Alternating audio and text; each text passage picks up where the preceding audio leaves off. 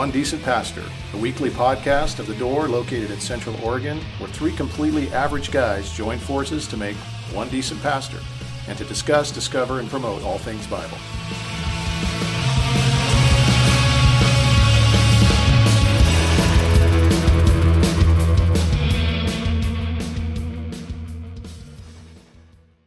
Can I get rid of my gum? We're live. Good morning. Oh, okay. Dave's going to get rid of his gum, and Yeah. we're going to say good morning. Thanks for joining us. Yeah. Uh, we uh, today are uh, doing two decent pastors because Jeff is with us. so, One and a half. no, well, I mean, it's up to you. I mean, you can I'm however you too. I'm good with two. Yeah. Depends on the day. Yeah. Uh, yeah. Welcome. Thanks for having me. Yeah. Good to have you back. Yeah. How, how, how have things been? We haven't seen you in a while. I know. Since, never mind. I was going to say something I shouldn't have said. Since the yoga. Oh, right. Oh, so it's a controversial podcast. Yes. Yeah. No, it's been good.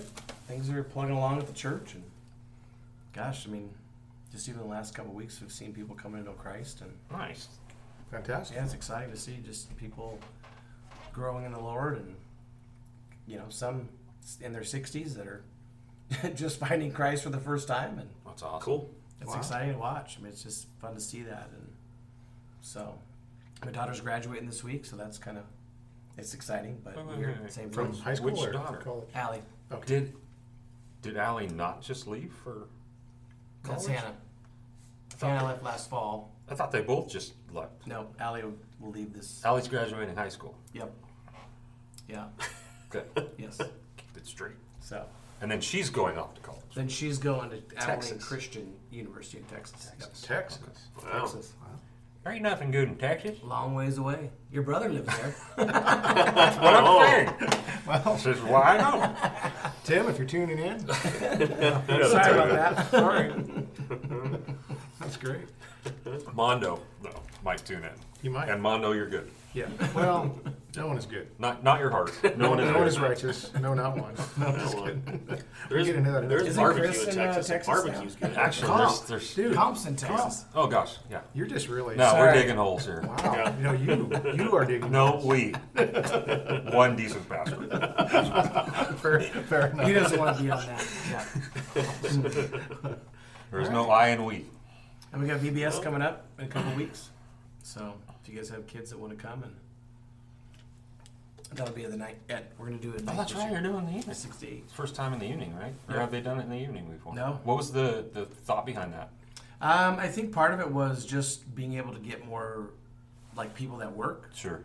to come, and then Like volunteers and volunteers, yeah, and even then parents bring even their kids, parents, yeah. you know. So it's a change, you know, because it's it's been a little bit further in July, and we usually get people Sure. coming from their vacation that come to go to VBS. But so yeah, just trying to get more volunteers that, especially those that are working, Okay. um, and then um, just gonna try it and see how it works at night, and hope it'll go well. If it Cool. doesn't, Nice. we'll change it. Cool. So Sounds good. Nice.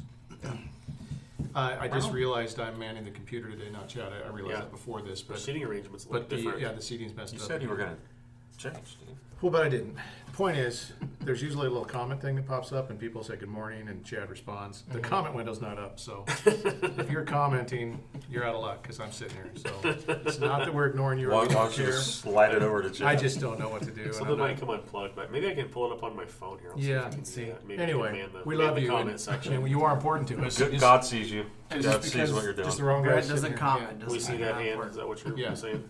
What are we doing? We see that hand. Is that what you're saying? We see that hand. We're going to talk about this a little bit. A little bit. A little bit. In a kind of sort of way. Yeah. What do we have anything we need to say? No. Oh, if you want to be baptized, jump in because that's that's coming up in July. So let us know. Just grab one of the pastors. When are you guys doing that? Uh, I want to say the 17th of July. It is. Yep. So it's on a Sunday after church. Uh, at, Good. a guy named Ron has a just a rad backyard with the little chutes goes around it. Oh, so we sweet. just have a big picnic celebration and then go into the water. So. Ours will be the tenth. And what's kind of neat is that a lot of the people that are getting baptized already are older, which, like you were talking about, it like it's a cool thing to see Yeah. people at the end of their lives, you know, meeting the Lord, man. Yep. And yeah. Yeah. So it's cool. We're looking forward to it. Good. Yeah. Is that it? That's it. Take it away. We have nothing I think else. so. I think I think that's it. All right. Should we bow our heads and pray? We, we should bow our heads, close our eyes, like this. I almost brought my praying hands. I have these Yeah. little praying hands I keep on my desk. And, uh, Lord, thank you for uh, today, uh, for the time uh, that we have to talk about you and to look at you, God. Thank you for having Jeff here today, and and uh, all the people that are that are with us today, uh, wherever they're at. Lord, we pray uh, blessing, and we pray for insight, and we pray for ultimately just a bigger heart of worship towards you. Uh, in Jesus' name, Amen. Amen. So why do we do that? Why do we do what we just did? So this is one of the questions. It's actually legit. This came in from our people. Actually, two different people in the last month asked me this question, which is weird. So I thought, okay, that's kind of weird. Probably ought to be something we deal with. Yeah, that's a good question. Why do we bow our heads and close our eyes when we pray? We could even probably include the little hand thing. But um, like, where does that where does that come from? Sunday school. Does it come from Sunday? I mean, for school? me, like I just was taught that. yeah, Right. okay. You know, it's just, it's just what you do, and I would say the Yeah. bowing, the bowing your head thing is actually there's you know Psalm 95, come let us worship and bow down, let us kneel before the Lord. I'm gonna start singing, the Lord our God, our Maker, for He. I'm just Is kidding. that for is that for worship or does that include prayer? Well, I mean, there's the. I think there's a posture Sure, that, that sure. um, probably is more to do with our heart, but I think our body kind of Yeah. reflects that same posture Yeah. in what we're doing. Yes. perhaps. So, so I like the idea of the you know, um, for me, keeping my eyes closed is, is more about the distractions because if I'm looking around, Right. I'm thinking of 20 other things that are going on. Right. Most of I'm us are, of. are taught how to pray, usually by our parents or something, Sunday school teacher, when we're young. And Mm-hmm. when we're young, we're distracted easy, right? and so this is kind of because I was trying to think And about this too. Like, where did. I hear this? Right? I'm still. I, we're still distracted, but when you're when you're young, young, you're super distracted by everything. Yeah. And so I think it's maybe that's kind of more Some where, of it's where it originates. is just the, the age in which you're taught when you're young. It's like okay, close your eyes. Like we're going to go ahead and focus on the Lord and on on these other things. And so I, I don't know, but I think maybe that's I've partially even, where there's a pastor that prays at the end of his. It's Matt Chandler. I'll just say it. And he, at the end of his sermon, when he prays, Yeah. he just looks around the room with his eyes open, praying. And I was just one going to ask if you ever experienced that. it's and one of it the weirdest weird? things I've It's ever seen. It's like seeing somebody sleep with their eyes open. It's like knock it off. Yes. It's like you got surprised by the prayer. It's odd. Yeah. When Jesus taught his disciples in Matthew 6 how to pray, do you think he sat there with his eyes open doing it? this Well, is a stupid said- question. He told him to go like go privately into your closet too. So Well, that's that's the beginning of it, right? Which Yeah. we should actually talk about also. But I mean, like, as opposed to like being public about it and being you know showy. I don't know why. I'm just imagining because he's like when you pray, pray like this, and it's like okay, at that Just moment, did he him. tell them to bow their heads and close their eyes? Did he bow his head and close his eyes, or was he just like legitimately like looking at him like Matt Chandler? just staring at him. I There's, see there's you. also the forward lean, you know, that tends to happen That's the bow. as Yeah. well. That's right? the bow. Right. So neat. Well, it's funny because we just had the dude that we met at O'Kane's. Yeah. He went into this little thing where he was going to do this gotcha moment, like, um, how did Jesus pray? And we would say, well, he did this. No, that's where he prayed. How did Jesus pray? We would say this. No, that's when he prayed. And he was, you know, and then he finally said it. He prays just like the Muslims did. He got face down on the ground. And Got at out the his prayer time- mat. Yeah, Yeah. it pretty much is what he was trying to say. And then I, the high priestly prayer says, when Jesus had spoken these words, he lifted his eyes to heaven and said, Father. And it's like, well, how did he do that if he was on his face? Right. You know, did he? Yeah, did I mean, it seems like or was in he the standing up? scriptures, Jesus regularly was looking towards heaven. agreed. Yeah. And, and there's many examples of other people looking towards heaven. Yeah. Um, So that would beg the question: is so when we pray, where where are we looking when we bow our heads? so so that that, Towards that would, heaven. Well, if your eyes are closed, you're not looking anywhere. But I, I think if we're trying to make a biblical case, like if we look at the Bible, like we're kind of doing, and we're finding examples of this, we see that um, that it's contextual, like what it looks like or what the posture is when we pray. I find myself personally mostly like I just did just now. It's it's it's actually hand. It, it's almost like worship might look, where my hands are out, they're open, and um, and my head can even be up. My my eyes might be closed. Right. When I'm alone, they're not. So so even when we're alone, as opposed to with people, Yeah. that's going to be like contextually different with how we pray. But I find myself, like even when I'm praying at the end, closing like a sermon or something that I just preached, I find myself not being able to help but to actually open up my arms and, and put my hands Right. out. Um, I don't know why. Like sometimes I, I, I know it when I'm doing it. Like what the heck am I doing right now? But I can't like help but to do it. Can And I do find it when you're singing though? uh, That's the n- question. no. So when I'm singing, um, I have to maintain looking cool. Right. and uh, it needs to be safe. That's it, the it needs to be safe, dude. We can't get out of hand. So That's the, that's the priority. we're- maybe this should be where the conversation goes. Why, why do we do that? So We should talk about that one next time. yeah, yeah. So, but but there's also Looking cool. because of what Jesus said, you've got these guys in, in Matthew six. Before he teaches them how to pray, he's talking about these guys who are on street cor- corners, and and it's all about attention, right? So go to your closet when you do this, and so there's an idea of not drawing attention to yourself, right? Mm-hmm. And a posture of humility and reverence due to who it is you're praying to, rather than the attention that you're getting. We see the same thing in uh, Luke 18 with uh, with the publican. Is that the same as a Republican? Was he a Republican? No, those are way different things.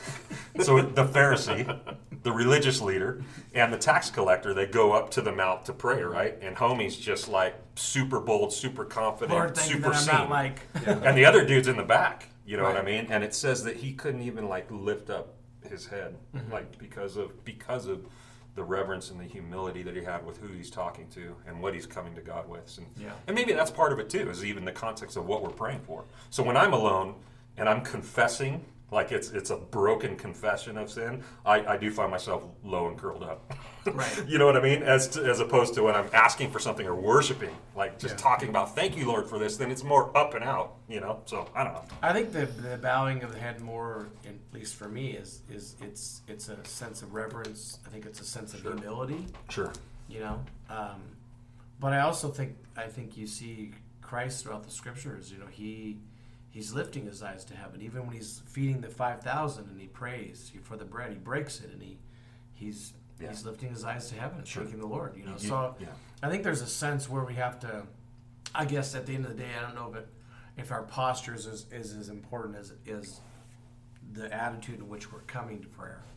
You know, I think that it is, And I that seems to dictate how yeah. we pray. Right? I just think guess some of it point. is is That like heart, tradition heart, or po- however heart we- posture yeah. is more important than physical posture. Mm-hmm. But, I- but, I- but, but yeah, I mean, when you come flippantly before the Lord, or, Mm-hmm. um, but then again, you also have, you know, this idea that because of Christ opening this way for us, that we can come boldly, Right. which is kind of crazy. Yeah. Um, but I don't think that means, you know, It doesn't mean cocky. rudely or cocky or Yeah. yeah, that Right. kind of thing And either. at the end of the day, like I don't, I don't think there's a formula that you know you have to do it this way or that way, or if you do it this way, God will hear your prayers more than if you do it a different way. Like it's not a So this was the thing. whole, yeah, ex- exactly. So this was the whole point in each of these people's question is they really wanted to know. This is all Yeah. kind of new to them, and they really wanted to know like, is is there a formula? Does the Bible give us a prescription for how we should pray? And is it eyes mm-hmm. closed and Right. hands folded like everybody seems to do? And and the answer is not necessarily. Yeah. I think if you think about the psalmist, you know, you can read throughout the Psalms, and a lot of times you see him praying in different ways. You Sure, know, and- for sure. But again, I think it is the heart in which we come to prayer and the attitude. Because I, I mean, we all know people that they can bow their heads and close their eyes and pray, and mm-hmm. Can I mean, you only see the Lord knows. Yeah. You can't see their heart, but at the same time, you there are times when we know what's going on in someone's life, and there you just know that it it, it just that those two are contradictory almost, you know, and not that only the Lord knows that at the end of the day, but I think there is a. I just think a lot of that's we've just been taught it over the years, so Yeah. that's just kind of what we do. Sure. What about taking your hat off when you're praying? Ooh. It's like wearing a hat in church. Yeah, tread, tread So- lightly here. So my grandma, it's funny, dude. My grand, my, my grandma Ruby, when we'd come together to eat, and I, I'd always have a hat, obviously, when I was young on, and, and she would just scold me. She'd like stop the beginning of the prayer and be like, "Take your hat off right now." And it was funny because now that I know where she got that from, right? It's like she never had like her head covered while we were going into prayer. Right. Because that's the text they go to, right? Like, Yeah. like a man should never pray with his, Yeah. you know, head covered. And it's like, so anyway, It's sort of like when people take their hats off when the national anthem is yes. the flag. It's it, It's But it definitely is a reverence It's thing, definitely a right? cultural thing, though. It is a It's cultural something that I Yeah. think older Yeah. generations that was Culture and generational. Yeah. that was very much rude to have your hat on. Yes. It- It's not anymore. And, and I don't think any of us mean it rude. To me, my bed head, my hat head, my you Is know, more is probably more your rude for lice you to have to look jumping at that. off your Yeah. head onto someone else. Um, Right. But I don't, you know, again, it- none of us mean it disrespectfully, and I, I would Right. hope that people understand that. Okay, right. Yeah. But Because because like I, I did feel funny even Sunday. We talked about it before. Like I I wore a hat to preach, and once in a while I will. If I'm having a bad hair day or I'm low on hair jelly, I'll just throw a lid on. You know what I mean? And, and preach. And I- and I don't I don't want it to come off as irreverent or like I, I'm not taking seriously what it is I'm about to do because I do. You know, but someone could see it that way. I'm easing into Wow. it. Like I, I'll have a hat on here, and then if I go to third Thursday or something, so eventually I'll make it on a Sunday morning. But for now, I just I can't. You gotta try it sometime. I can't do it. It's It pretty feels cool. weird. It's almost like wearing. I always have to wear a button-up shirt too. Just a T-shirt would feel feel really. Well, I have to wear a button-up shirt too because Okay. I use a lapel mic. Oh, that's the only. Oh. Every once in a while, I've, I walked in with a T-shirt and then had to like create a crease and like snap it onto it. Right. And I just that's what people are looking at the whole time. You know what would solve that? No, they don't work, dude. I tried. I tried the I tried the Britney He's Spears mic for for years, and uh, my ears are too big, uh, and they just don't cooperate. I can't get that thing to, Mm-hmm. to sit on there. So I think it's one of those things though too is that I think it's it's knowing the context sometimes, right? Is that there are certain contexts that you come into, whether it's I'm wearing a hat or a button-up shirt or whatever, Right. where you don't want so- you don't want that to be distracting for the people that are there. part of it's knowing your audience, right? Yeah. Like you know, what generation are they? What, Yeah. Culturally, what's normal for them? yeah, Yeah. Right. That- a the couple, couple camp- years ago, I went to a church. I was invited to a church to preach, and it was a more you know older congregation, a little little more higher church than maybe what Mm-hmm. we're used to. So like I wore a long sleeve button up shirt, you know, just for that very reason, just to Yeah. you know, tucked in or untucked? no tucked in. I, I went tucked in. It's hardcore, Yeah. Chad. man, Is tie? No tie. Okay. Although it, it would have been appropriate there. right. Yeah. If there was a group of Yeah. people that needed to be saved and wanted someone to come preach to them, and they were anti-beards, would you cut it off? Uh, got to draw a line somewhere. So you wouldn't be all things to all men. Well, So that by all means you might save some. you know, I, I think it was. I think it's it taking might it have a been little far. Might have been Spurgeon that said that there are two two kinds of people that don't have beards, and it's boys and women. That might not have been Spurgeon. but Somebody said that. So We'll just say it was Spurgeon. do with that what Sure. you will. Dude, that's Yeah. hardcore, bro. Sounds more like sounds more like a Luther statement. It does sound like a Luther thing. All right, are we, are we done with that? Sure. So, Can you see people's hands raised if your eyes are closed yet? can I? Never mind. No. Okay, on to the next. This is why we have you here today. We have you here for that too, for what we just did, but also Right. for this. Is it strongly recommended to first go to seminary if one feels called into pastoral ministry? Is it strongly? Rec- I actually stole this off a Jared Wilson question the other day that was asked to him, which is a guy that didn't. Didn't go to seminary.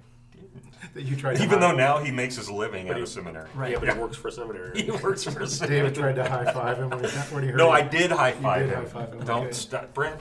All Don't right. make it Was sound it like emoji? it failed. No, Oh, we were in the same room. We were hanging out he said he together been with to him one and Dave night. was like, "Yeah, bro." Yeah, Like, and I I'm like, wait, you didn't go to seminary? And he was like, no. And I was, and I, got, I got, it was so dumb, dude. I wish I could take it back, but I got up and went over, and I'm like, dude, Brent, Brent.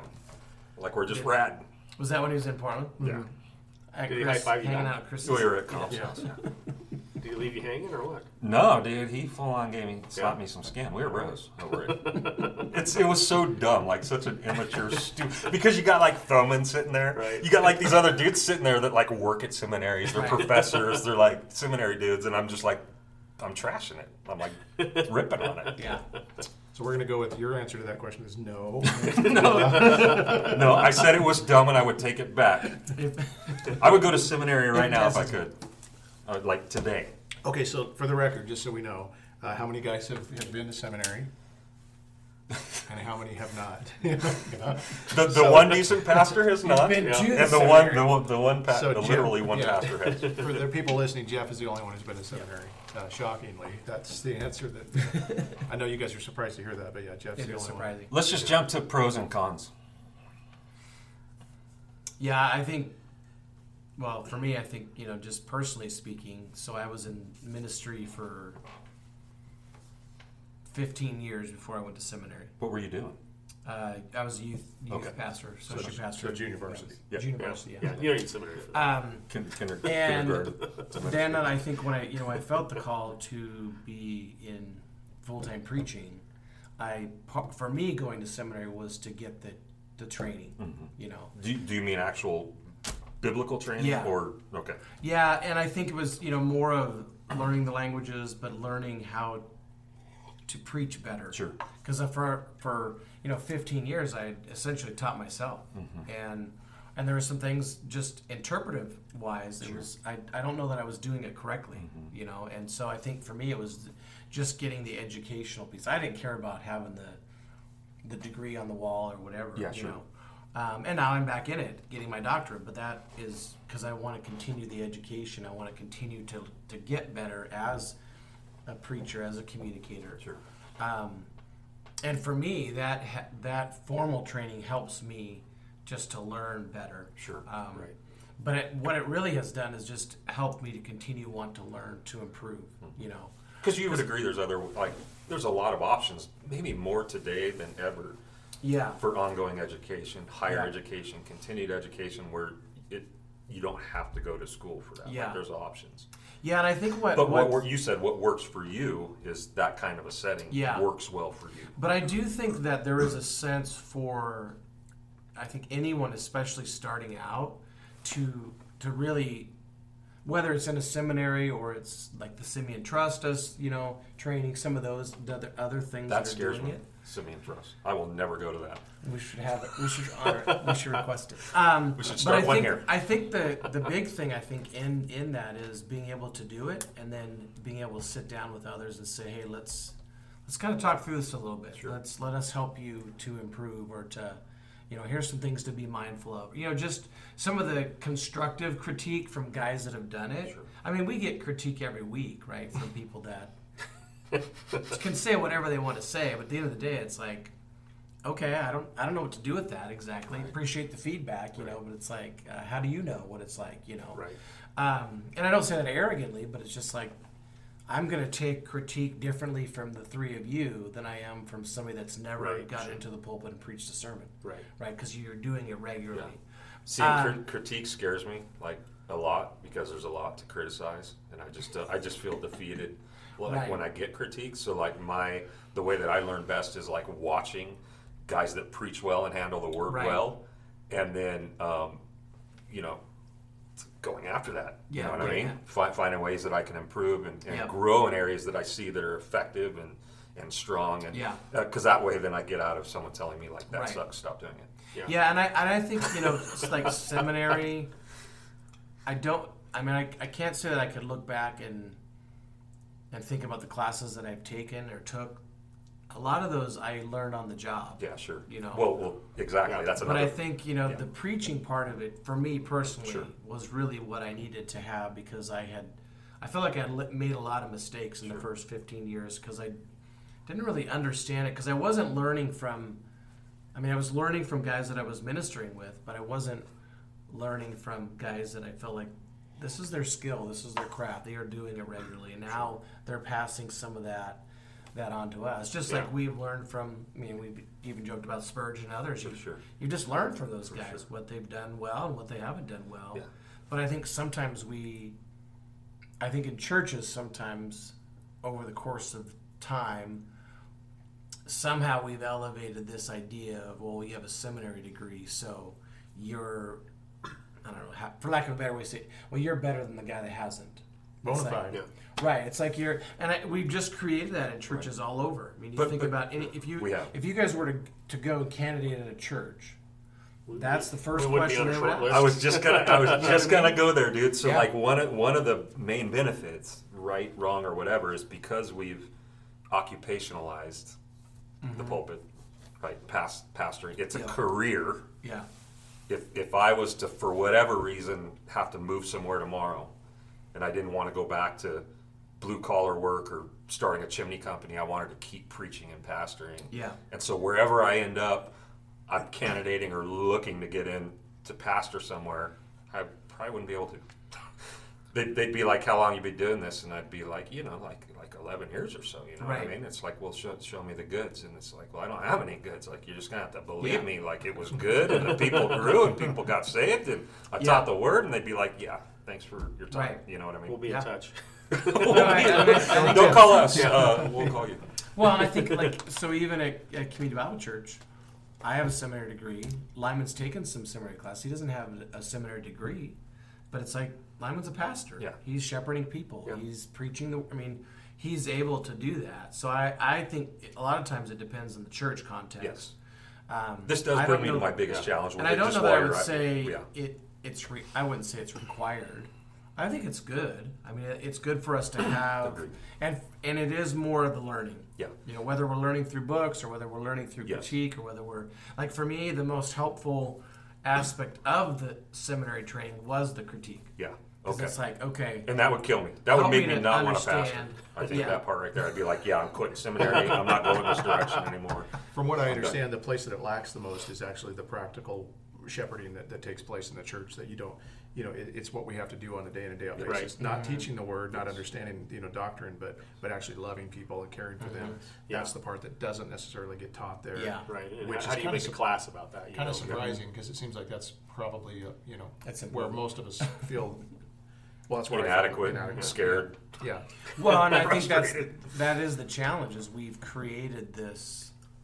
I don't know exactly what the word would be for it is, but we've created this sense where if you have a seminary degree, like somehow you're you're more apt or more able to teach the word than somebody that doesn't. It's like no, that the, the scriptures don't tell us that. That's the challenge, I I think, mean, is we're, that we're to Right. You know, what does Second Timothy talk about? You know that we we um, what's the the passage where he talks about that we're you know proved unto God, rightly dividing the word of truth. yes.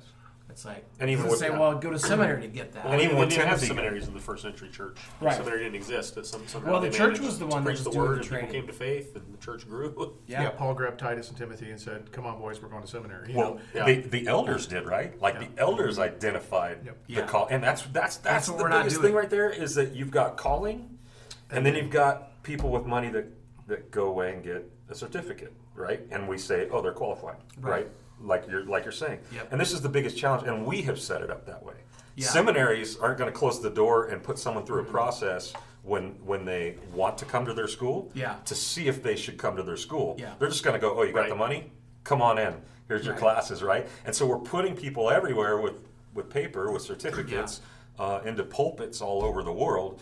Uh, mo- you know, half of which probably don't belong in one because calling's everything. Right. Yeah. And I think that's where that's where the challenge arises. I think is that, I mean, we all know people that can Yeah. that they can preach well, they don't pastor well. Sure. They're not shepherding people. Sure. Right. They're and and Well, we got to talk about. Ephesians 4 right now. You know, because that's the thing. If, if that's what we're called to do, is to equip the people for works of service. You know, it's like okay, that that's what our calling is is to be.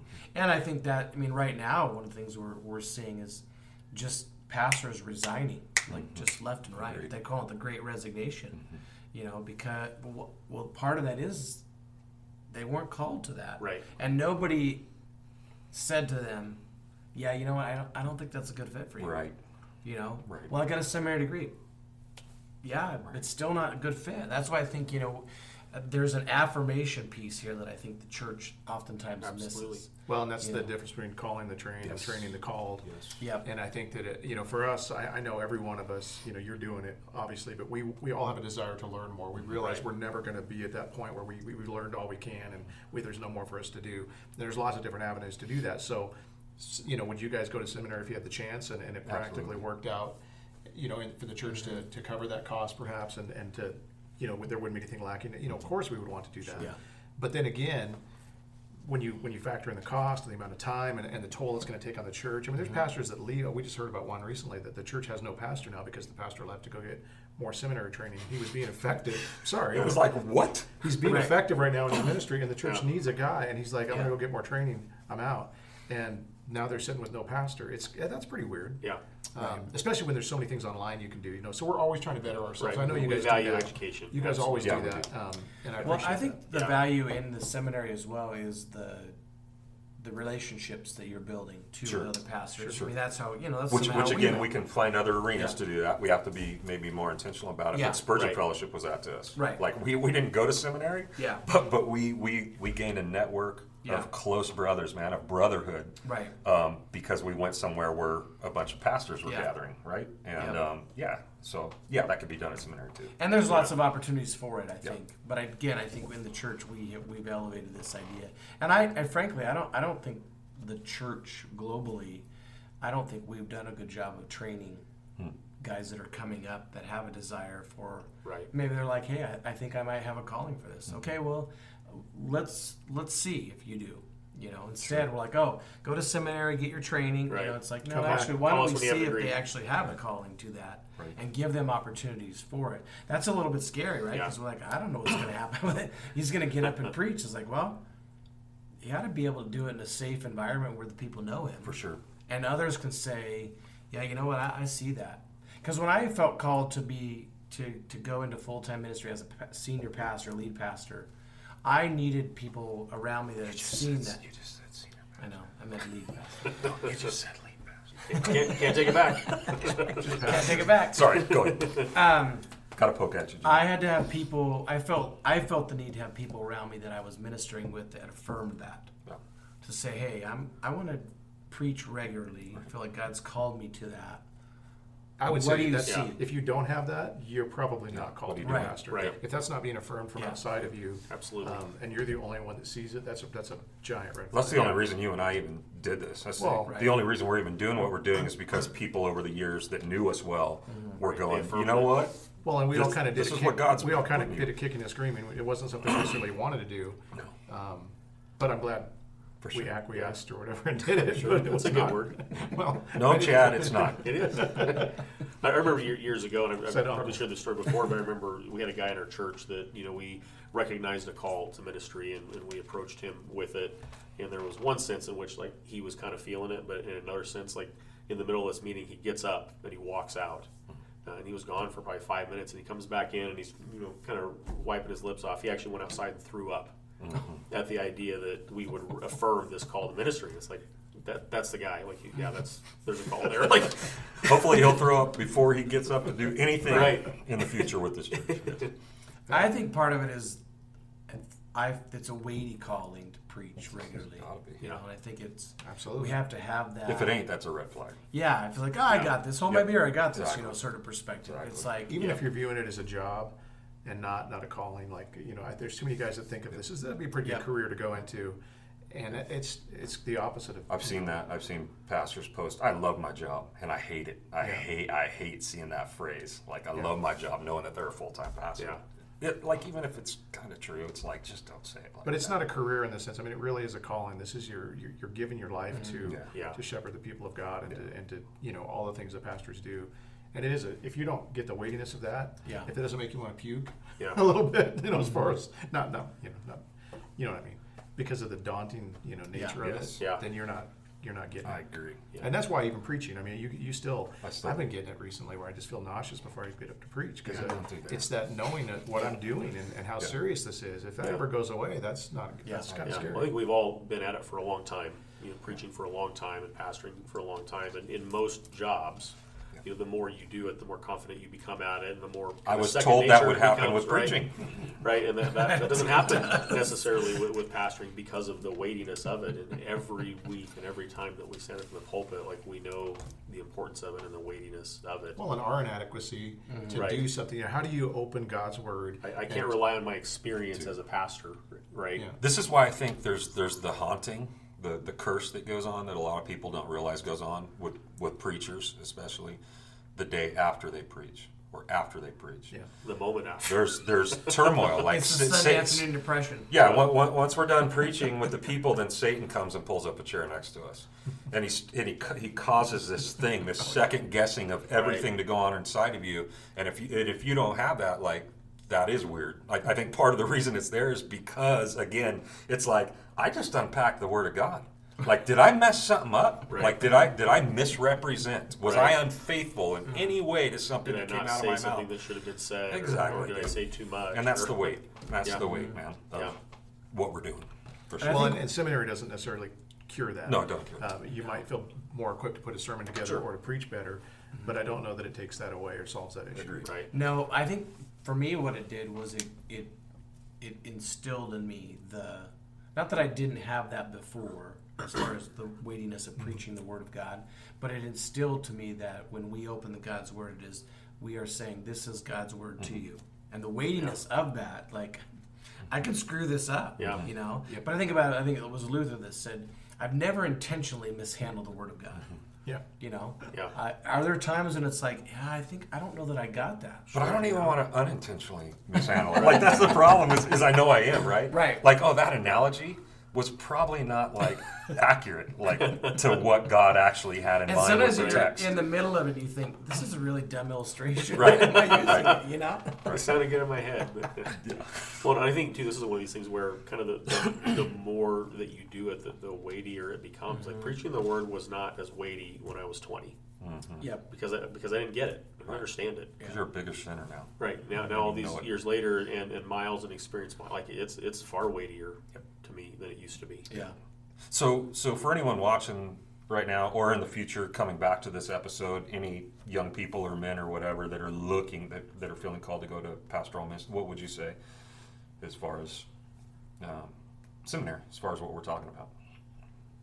Yeah, yeah, or no, or what's your situation? Well, I or would how say do you al- learn? or- always be committed to learning, no matter what it is. Right. So, so whether whether you get an opportunity to go to seminary, mm-hmm.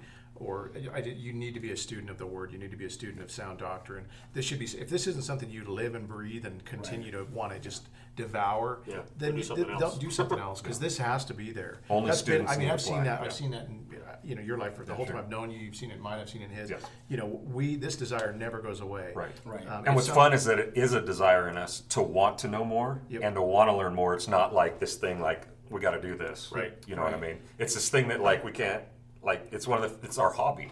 you know, what I mean? it's it's our passion. Well, and it's even what drives us to, to, to the pulpit because that, that you had you get this stuff in you Yeah. that you learn that you have to get out You gotta of get it out. Right. And, and so if that's not there to begin with, Yeah. I, you know, Yeah. Yep. something's off already. Yep, I mean, I think if, if guys can do it, can go to seminary and get some of that training, great. I, I don't know that that's true for most, and I but at the same time, I also think it it needs to they need to be in the context of a local church, Agreed. Right. Even and sex. under and under yeah, Yeah. and under I don't know Cause be under the authority of that to say you know. Yeah, we do see that in you. Yes. We want to help you Right. learn these things and get some of that training. Do you need to go out of way to do that? I don't think that's necessary. my I think there's so many different options. You've opened a whole other room here, um, but like like my theory is that that seminaries are the standard and have become the standard because the local church isn't actually doing, Doing what they job. should be with discipleship Absolutely. and duplic- multiplication Yep. and duplication. And I think and I think churches need to change that. I agree. Yeah. I want to see that Agreed. change in the It's church. so much better if you can bring somebody up from Yes. within the ranks that already loves the sheep, knows the sheep, is Yep. known by the sheep, loves the sheep. All of that's already in place. Right. And you train them to become a pastor as opposed to bringing somebody that's an unknown. Because, you know, I mean, who knows who you're going to get I know, if you exactly. that way. Yeah. Uh, but I mean, every- Well- everybody looks pretty good on paper. Yes. Now we knew you, and Yes, you know, he had a connection, I was but say. but still, I think a lot of times you you know when you candidate, you find somebody that is witty or you know mm-hmm. winsome or whatever it is, Yep. and they have the paper. Yep. And Well, it's like dating. but You're you your don't know best what you're going to get. Right. Right. Yeah. Right. Exactly. Yeah. Of course, you're going to preach your best sermon. Yeah. That's when you can find best on behavior. sermoncentral.com. I'm gonna go back and preach all my best sermons, Or somebody and they won't best know for about two years. Right. Won't catch up with me. The- I think the, the thing we I think churches have to be aware of though too is that it's not okay in my mind to, to say oh well they don't have a seminary degree so they you know you know Sure. I, I just think there's there's just way more to it that's where I think it We comes agree in. with that. well and that's where I think what comes into that effect is like oh let's bring them up give them opportunities to preach and to teach and see Yeah. yeah you know we we see that in you and we want to I- continue to foster those gifts I always, I always appreciate what we saw you doing when we met you. Uh, you always had uh, someone about half your age um, on your side. So even when you went to like a pastoral conference or something like that, there was always Right. someone next to you that was younger, that was watching what you watch and doing what Yeah. you do and hearing what you hear, and you could see you actually working that out. And I just think there's so many ways that we can do that Yeah. that we're Right. that we're not doing. and we have I think we need to yeah, I, we do need to. Yeah, I- we do need to. because we do we, we do need we do need good pastors that are preaching faithfully the word of god in churches And it's our responsibility. Right. Yeah. yeah I think that's where seminaries have come out of is because of the church. I mean, it's like a lot of parachurches as well, right? They oftentimes are birthed because the Yeah. church isn't doing its job. Yeah, they're picking up the slack for where the church isn't. Right. Yeah, handling business. Yeah. At the same time, like I'm, I'm thankful for the seminary educated guys. Like I think Sure. of just some of the pastors you know, that, that I've followed over the years, and whose Sure. books I've read and sermons I've listened to. Um, you know, who are academics and who are educated, um, and have this ability to communicate things in a way that you know, uneducated people can understand. And Yeah. I'm thankful for those guys that have put in the time and the work. Yeah. Um, that are kind of more, you know, shepherds of the church as a whole. Mm-hmm. You know, um, thankful for that. At the same time, you know, not being a seminary educated guy, like I'm thankful for that experience as Yeah. well. Um, so, so I don't know that it's you know seminary good or bad. Um, you know, it, Mm-hmm. It's it- not. It, Yeah. it could be good. it I want could to glean from all those helpful, guys. I just don't want to Yeah. pay for it. Right. there you go. Right? Glad we got that out of the way. All right, last one. Wait, are we done with that? You guys good? Is there anything else that needs to be said? So it depends on your context. Seminaries are, are good, and uh, yet they're not for everybody or not completely necessary, right? Call, calling is necessary. Calling Right. is That's necessary. primary. Yeah. Do we underemphasize the Holy Spirit in today's conservative evangelical churches? Nope. So, uh, okay, good. You Yes, want to pray? Uh, would you bow? All right, let's, Yeah, we do.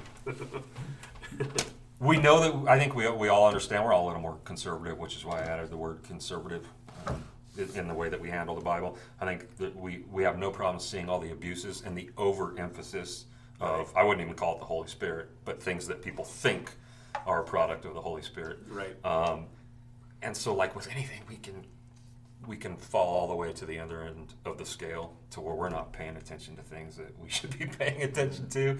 So I, I think we would all agree that that there's an underemphasis a Yep. lot of times. Yep. Um, in what ways? I would ask. Yeah. How?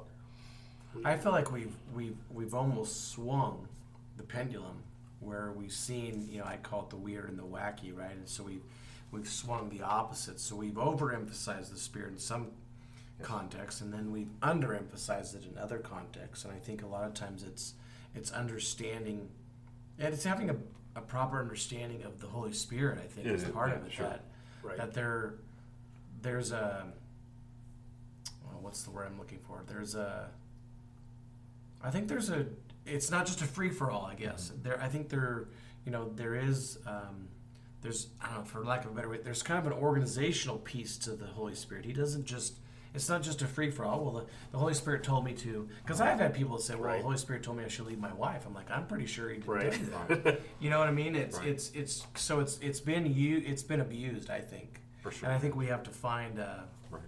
Well, I think that's why we, we in try to lock it down is because we've seen the weirdness. Yeah. Mm-hmm. And, and that makes us uncomfortable, which Sure. some of it should. Mm-hmm. And so in a response to that, we're like, no, we're locking this thing down and, and we don't want anything wacky to go on. So, Right. Let it out. so, Right. yeah. So we almost treat him like he's this force that we're afraid of, that he might Right. come in and do something that makes us uncomfortable. Right. Mm-hmm. And that's not true. And the Right. prob- and the problem is that that we actually can. So we're not bigger than God. We're not stronger than the Holy mm-hmm. Spirit. He he does and will accomplish all he wants. And yet there's a sense in which the church can Quench. the spirit, right. and we can lock him down. Yep. Uh, you know, again, it's it's always the picture to me of of Christ standing outside the door of the church of Laodicea knocking.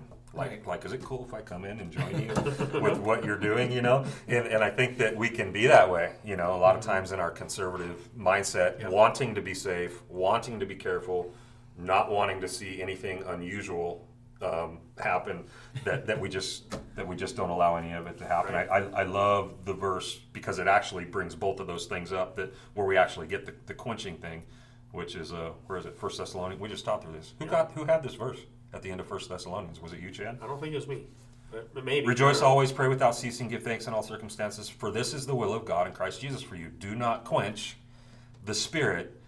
Do not despise prophecies, right? So here you have this idea of not going off to this end of the scale and not going off to this end of the scale. Mm-hmm. Don't don't disallow because you're not sure what a prophecy might be.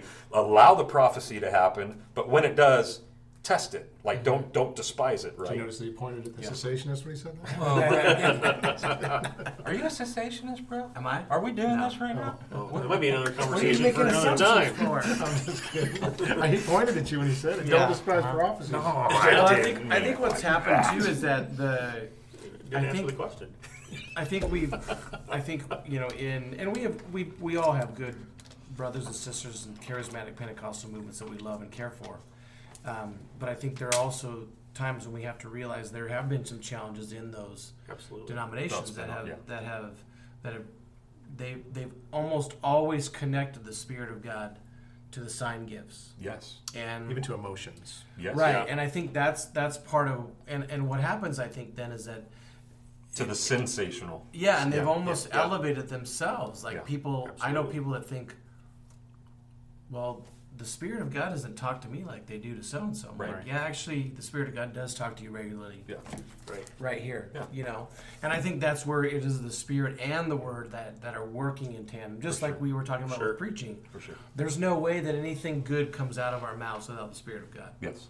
You know, and I think that that's part of what we've underemphasized Completely. and and trying to find a balance in that where I don't I- I know there are contexts where people have gone to other countries and because of the spirit of God working in them they're speaking that language and preaching God's word to the gospel sure. that happens Yeah. Yeah. um, but again we, we we see the other part of it we're like yeah I'm pretty sure there's a context for how this is I mean 1 Corinthians 12 to 14 it's like if these things are happening prophecy other things there's a context there's a structure in in which God has has placed it and, and how it's to, to Yeah. work itself out in the in the church I just think that churches that practice that haven't Right. really followed that Right. context Right. or- I, I or grew up with, structure. with the sensational, and you know, God brought me out of that, and it was always, you know, often on a Sunday morning, you know, somebody would stand up and say, "Well, the Spirit has led me to do this." Like I know we had this plan, but the Spirit has led me to do this. blame him for that. Yeah, it's like it's your lack of planning. I mean, even even as a kid in my analytical nature, it's like, no, that was your lack of planning. right You know, um, you know why, why, why, awesome. why couldn't the Holy Spirit tell you on Monday, like, here's what we're going to do on Sunday, rather than you know five minutes before ten on Sunday? Oh, there's a change of plan. Oh, it must be the Spirit. You know, That's the interesting thing is that I think you know you don't see the Holy Spirit drawing attention to Himself. You see Him Right. um, drawing attention to Jesus. Testifies to And Christ. yet, Yep. what we do in the Christ when it comes about this this experience thing, y- it, I don't know. It's very strange. I, I, you almost feel like if the Holy Spirit could say, "Hey, I'd like to distance myself from all of that, please." right? The other thing I think of, and I, I, you can't get away from, is when Jesus left, I mean, they were relying on Jesus. His, his apostles were relying on him Mm-hmm. Yep. every day, every moment. And Yep. he, when he left, he said, "Guys, uh, don't worry. I'm not going to leave you in the lurch. I'm going Right. to send a helper. I'm going to send Have somebody to leave so for you to rely. Yeah, come. and, and and you'll be able to rely on him in the same way you've been relying on me. Yeah. And we don't do that because I don't think we, we I mean, in some ways, we, we're not desperate in that way. We're not. And, and I think that's why you know Jesus is standing outside the building knocking. Sometimes is that um, we don't rely on the Holy Spirit. We're very capable in, Yeah. in our day and age where we live, how we live. Yeah. We're extremely capable to, to, to provide everything that we need as a church for ourselves. Yep. And so wh- why, why look somewhere else? Yeah. And, and, and th- that's actually where I was looking was Acts chapter one. It's, uh, Hmm. uh, it's not for you to know the times or the seasons. One of the last things he says to his disciples before Hmm. he ascends, but the Father is fixed by his own authority that time, but you will receive power when the Holy Spirit has come upon you, and you will be my witnesses. And I think in the in the conservative circles, we're cool with that we're witnesses and we're still mm-hmm. filling the earth with the gospel of Right. Christ, but we don't act like like we need His power in order to do that. And he even said, "Wait, don't, don't you know, hold tight till he comes. yeah, don't, like don't go out like if you own. even try, Yeah. like you're it's going to go bad. Yeah, yeah, and that's why I think so many churches are doing that. You know, we we um, it's funny because we tend to put more emphasis on the Father, Son, and the Holy Scriptures in, in certain you know doctrinal kind of Mm-hmm. Yep. settings Yep. eh, because of our uncomfortableness or whatever it is with the with the idea of the Holy Spirit. Sure. But man, that that reliance and, and knowing that He could come in and, and do something amazing, Mm-hmm. I long for that. I wish you know I would love to see. Um, that kind of be released in our midst. sure. I don't know how that how to put. I think we, exactly. we, we've definitely seen glimpses of it and Yeah. pieces of it over the years in ministry. You know, I'm sure you Right. have too, Yeah. where there's just been um, undoubtedly miraculous things that have, that have that could only be orchestrated Mm-hmm. and, and outlined and detailed by God. And I think I think the Holy Spirit is at work every day. Obviously, Yeah. Yeah. I think Right. in the church, All he's the time. Especially at work every week when we gather. Mm-hmm. And I I don't know that we always, as churches, recognize that Yes. If someone comes and says, you know, man, that Yes. the word of God ministered to me this morning. No, and, absolutely. And we're like, that's- the worst sermon I've ever preached. Exactly. And they're like, yeah, but God's Spirit is at work in that, using Right. Exactly. His word to bring that And about. that's in what you just read. Like the power is connected to witness. The power isn't connected to Exactly. sensationalism, or the, the power isn't connected, you know, to a feeling. Yeah, they didn't speak in tongues because it was neat. They spoke Right. in tongues because people, foreigners, were there Right. that needed to hear the gospel and take it back to their Right. nations. Yeah, and it was um, a language. it was well. There, there was definitely a language. Yeah, for, for no doubt about it. So, what are what are ways that that maybe we quench the spirit Mm-hmm. um, within the church, um, and ways that we can do better um, to you know to hold to hold that open and say, you know what, God, like this is your church. Help help us. Like have your way here. I think with what, what you said earlier, Jeff, about the pendulum. So if the pendulum swings, you know, towards the weird, like that, that's a quenching of the spirit.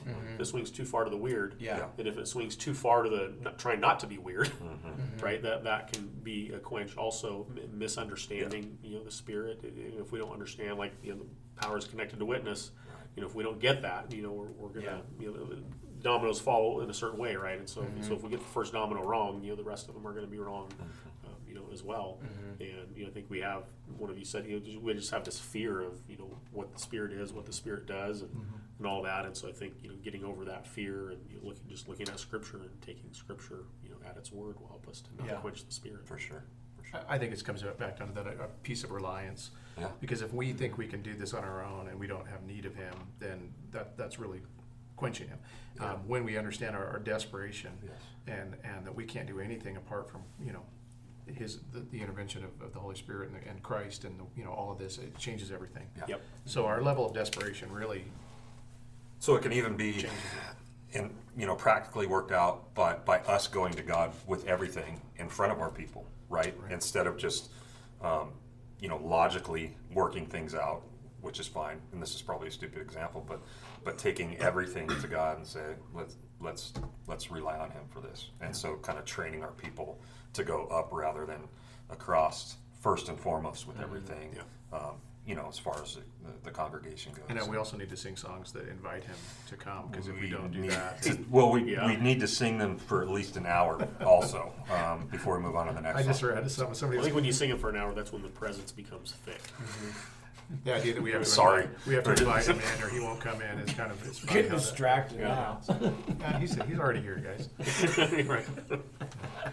That's awesome. Yeah, coax him out of the you know. Come. I on, think come of on, our, it's okay, um, come on, you can come in. And this kind of cross this this kind of crosses lines in other other subjects, but I think it definitely applies. One of the reasons that we ever even like installed like praise and prayer Yeah, I time thought of at the corporate worship is is so that there is a freedom in ex- expression. Basically, how the Holy Spirit is um, is present with us in the midst of the assembly, allowing that to be expressed in it in ways. And it's funny because a lot of times when I look at something, I go, "That was just weird. I wish that wouldn't have happened," or uncomfortable.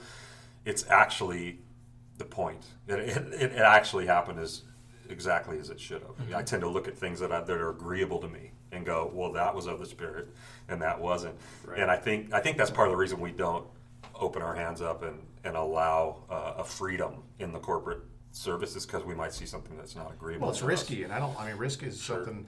You know, again, if we're quenching the spirit, we remove risk. For sure. We, let's make this safe. Let's make got a this high tolerance normal. for risk. I, I don't like risk, and yet, Brent, you love it. I, I, you know, I know it's shocking, but I'm, I'm not a fan. You're the riskiest person I know. I know. Yeah. Well, we've, I think part of it too is is not structuring so much, even like a Sunday morning service. That's that exactly we it. don't leave room for the Holy Spirit to be at Exactly. work. Because there are times when, uh, you know, I feel a sense of the Spirit saying, you know, we need to stop and pray Right. specifically Right, for sure. these things. Or, you know, so and so's here today. They've been walking through a really difficult time. Sure. We need to stop and pray Right. Yep. for them. You know, whatever that may look like. I wasn't like. talking about that kind of stuff. No, earlier, but I mean yeah. it's. Right. But I think we can structure things so much Totally. because it makes us comfortable Yep. that we're like. Yeah, we're on a uh, timeline. You know, Right. Yep. we need to get this started at this point. It's like I know you're hurting right now, but you know, a- again, Yeah. being aware of of God moving in our midst and what He's doing, and when you stop everything Yep. In obedience in, in, in that way, it's powerful. Mm-hmm. Yeah. It's amazing what it does. Yep. And it's what the church, the gathering should be. I mean, even when we look in our scriptures, that's that's kind of what the gathering was. Is everyone was coming, everyone was participating, Um, everyone was being tended to. Everybody mattered. Yeah. What God made them in the midst matter. I mean, this, this is 1 Corinthians, you know, 12, 14, the body parts. Like, do we believe that or do is just the head, you know, all Right. that matters? So, Yeah. so we can quench the spirit by locking things down, Mm-hmm. um, over planning, over prepping, um, you know, just over structuring everything Yeah. to the point to where there there's no room for anything else to happen. Mm-hmm. And I believe, unfortunately, that God will allow us to do that a lot of the time. He'll allow us to quench the spirit and then, Yeah. and then walk away with empty pockets. You know. Yep. But the other the other extreme would be Yes. sloppiness. Yes. Um, to Where there is no not- plan. You're not even really. Yeah, Yeah. you're just winging Right. it. I didn't even. I, I'm preaching today, and I didn't even. I'm just going to op- close my eyes and open my Bible, and that's Right. going to be what well, God I mean, gives guys us. do Yeah. that kind of stuff, and that's No, that's that being free in the spirit. You know, That's and- right. Yeah. You see a lot. Reliant on the Spirit, right might there. be, that might be kind of. Yeah. Yeah. Okay.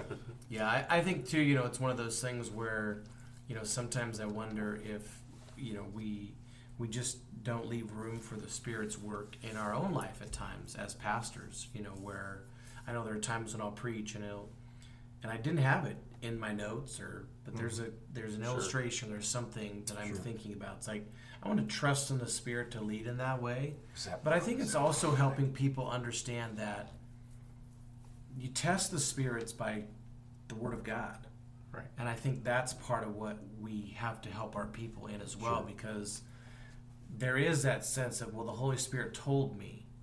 I'll say, so is that in accordance with God's Right. Word? I, I don't know that the Holy Spirit told me to buy, you know, buy keto bread this morning. Those sort of things. You know, I think that's It's usually that's a way to say this is not debatable, right? This Well, is yeah, unknowable by you card. because God told me. It's right. the trump card. It's It's, the trump like, card. oh, Yeah. Right. I can't argue with that. It's like, Right. oh, let's, you know what I mean? But I think that's the overemphasis of it, in the, in that it's it's it is ba- it. A lot of that just is based in emotion, Sure. and we all know how how how our emotions can lie to us, you know. But I think that's where it's coming back, and that's why I just think it, it is the Spirit of God and the Word of God that changes the people of God. I just think that Sure. that's a, Amen. that's a key part of it. So in closing, we've talked about some of this has been mentioned already. How do we, as pastors, trying to lead a people um, Mm. to, to worship God in its you know in it, um, in His fullness? Uh, what what are some things we can do to help you know foster Mm-hmm. like uh, not chaos, but Yeah, I think part of it is help is is helping people understand the Okay, Holy Spirit there you go. and teaching. there you go. I Okay. that's- I would say that's it's also again, uh, the, if we're relying on ourselves, Yeah. Um, it's going to change the way we do everything. If we're relying Agreed. on Him, and, and so it really comes down to who are we really relying on. That's why I'm asking. and if- like it Right. matters what we're doing as Absolutely. leaders. No, if we think we're awesome and have this under control, and that you know our way is the best way, and I know and we- we exactly kinda- what I'm doing We kind of Yeah. manage it like in this, in this way, then we're not. We're, we're it starts kind of at the top, and if we're Right. if we're you know turning the valve off right there, Right. Agreed. you know it ain't going to filter through to everybody else. So so Yeah. we need to So example. Lead by example. and make sure that our Example. reliance so that we are completely reliant on Him and not us for Yeah. what we're doing. Yeah. So properly educating them according to the word, on the spirit, the gifts, all those things. Yeah. Example, living it out within the assembly. That's mm-hmm. good. Yeah. I heard John Piper years ago talk about how you know, every time he walks up to the pulpit on a Sunday morning, he just utters a simple prayer: uh, "God, please make something out of nothing." And he's a guy like I don't think he brings nothing. Right. you know, Right. he's a guy that I think if anybody brings something, you know, it might might be a guy like that, and, and just you know that reliance of like, you know, this is beyond me, this is above me. Sure. Um, you know, I need help, and so just you know, I think you talked about desperation earlier. Yeah. Just you know, our own desperation. Um, you know, like that's going to filter down to the people that we lead and shepherd. Yeah. When you think about what the church is and, and the call to, to, to shepherd sheep and to do this, desperation should absolutely be there all the time. Yeah. The minute that goes away, Which wasn't to there with Laodicea. Yeah, I agree. Well, you can get Right. there for sure, and I think that it's mm-hmm. easy for us, even after 12 years now of Yep. doing this. You can get to where it's you just kind of in, in cruise mode. Right. Right. But but if you understand what we're doing and truly get the you know the gravity of it, desperation should mm-hmm. always be Yeah. present. And I think part of that, I think where all of this comes from is, I think it was, you know, Richard Baxter, you know, Puritan from a long time ago said, "What people need so desperately from me is is is my holy, my personal holiness. Right. That I'm I'm spending time regularly in God's Word, with God's, you know, in God's presence. I'm I'm continually seeking that personally. You know, that's the challenge I think for me. I just speak honestly is that it's easy for me to get in the Word to prepare a sermon. Right. Mm-hmm. It's another thing to be in the Word and in prayer Yeah. for my own personal growth and maturity. Yeah. You know, And, I and we, and we see that here in Acts, right? Yeah. We see at the day of Pentecost what they're doing, and again, this is, you know, maybe too broad of an example, but maybe not. What they were doing when they, they caught fire, you know? right. The, the, the, They were there was a there there. was a, a focus, a personal holiness, and just a focus on God, um, and a reliance, a dependence, a desperation. Yeah. And, and the next thing you know, they're Roman candles, dude. You know, throwing the world upside down. You know, and so there was so a, the there was a togetherness in that as well. So the There was, idea of yeah. even the personal holiness you're talking about, for that to be seen and experienced in, in a way that's meaningful, is going to come from community. Yep. Yeah. Um, which again, I don't think we. Yep. you know, Christ-centered community. And, and again, that's desperation drives you to community as well. Uh, if we have really good lives with all the you know the luxuries and the nice you know, there's no real reason that you're going to want to hang out with other people during the week and get together. But when when persecution begins to come and we're driven together, drives you to God and drives you to others, the Yep. people Yeah. of God. Yeah. Yep. Yep. So Good. we might have some incentive coming our way to, to rely on the Holy Spirit even more. I don't know. I just saw a video that on. said things are getting better. so. Yeah. Well, Oh, good. I'm glad you. Persecution's coming. post mill, you turn you switch into eschatologies. I'm a full preterist now. I'm just kidding. wow. No. Brent, That's a whole nother subject. the man with the computer. You want Um, to pray us out? yeah. Oh, wait. You want to? Did you want to add something else? nope. Okay. All right.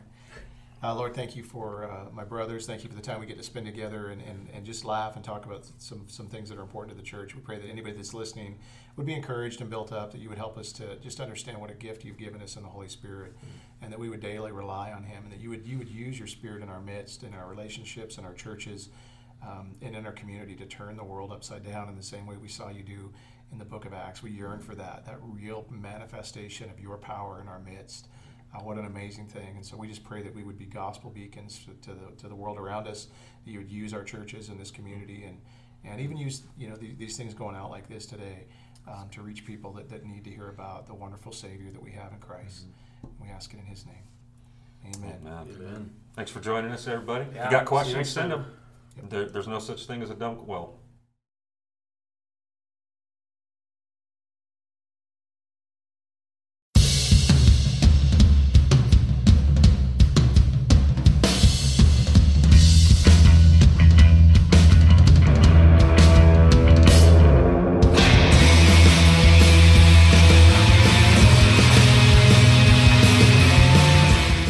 Thanks for tuning in to One Decent Pastor. If you'd like more information about the church, go to our website at thedoor3r.org.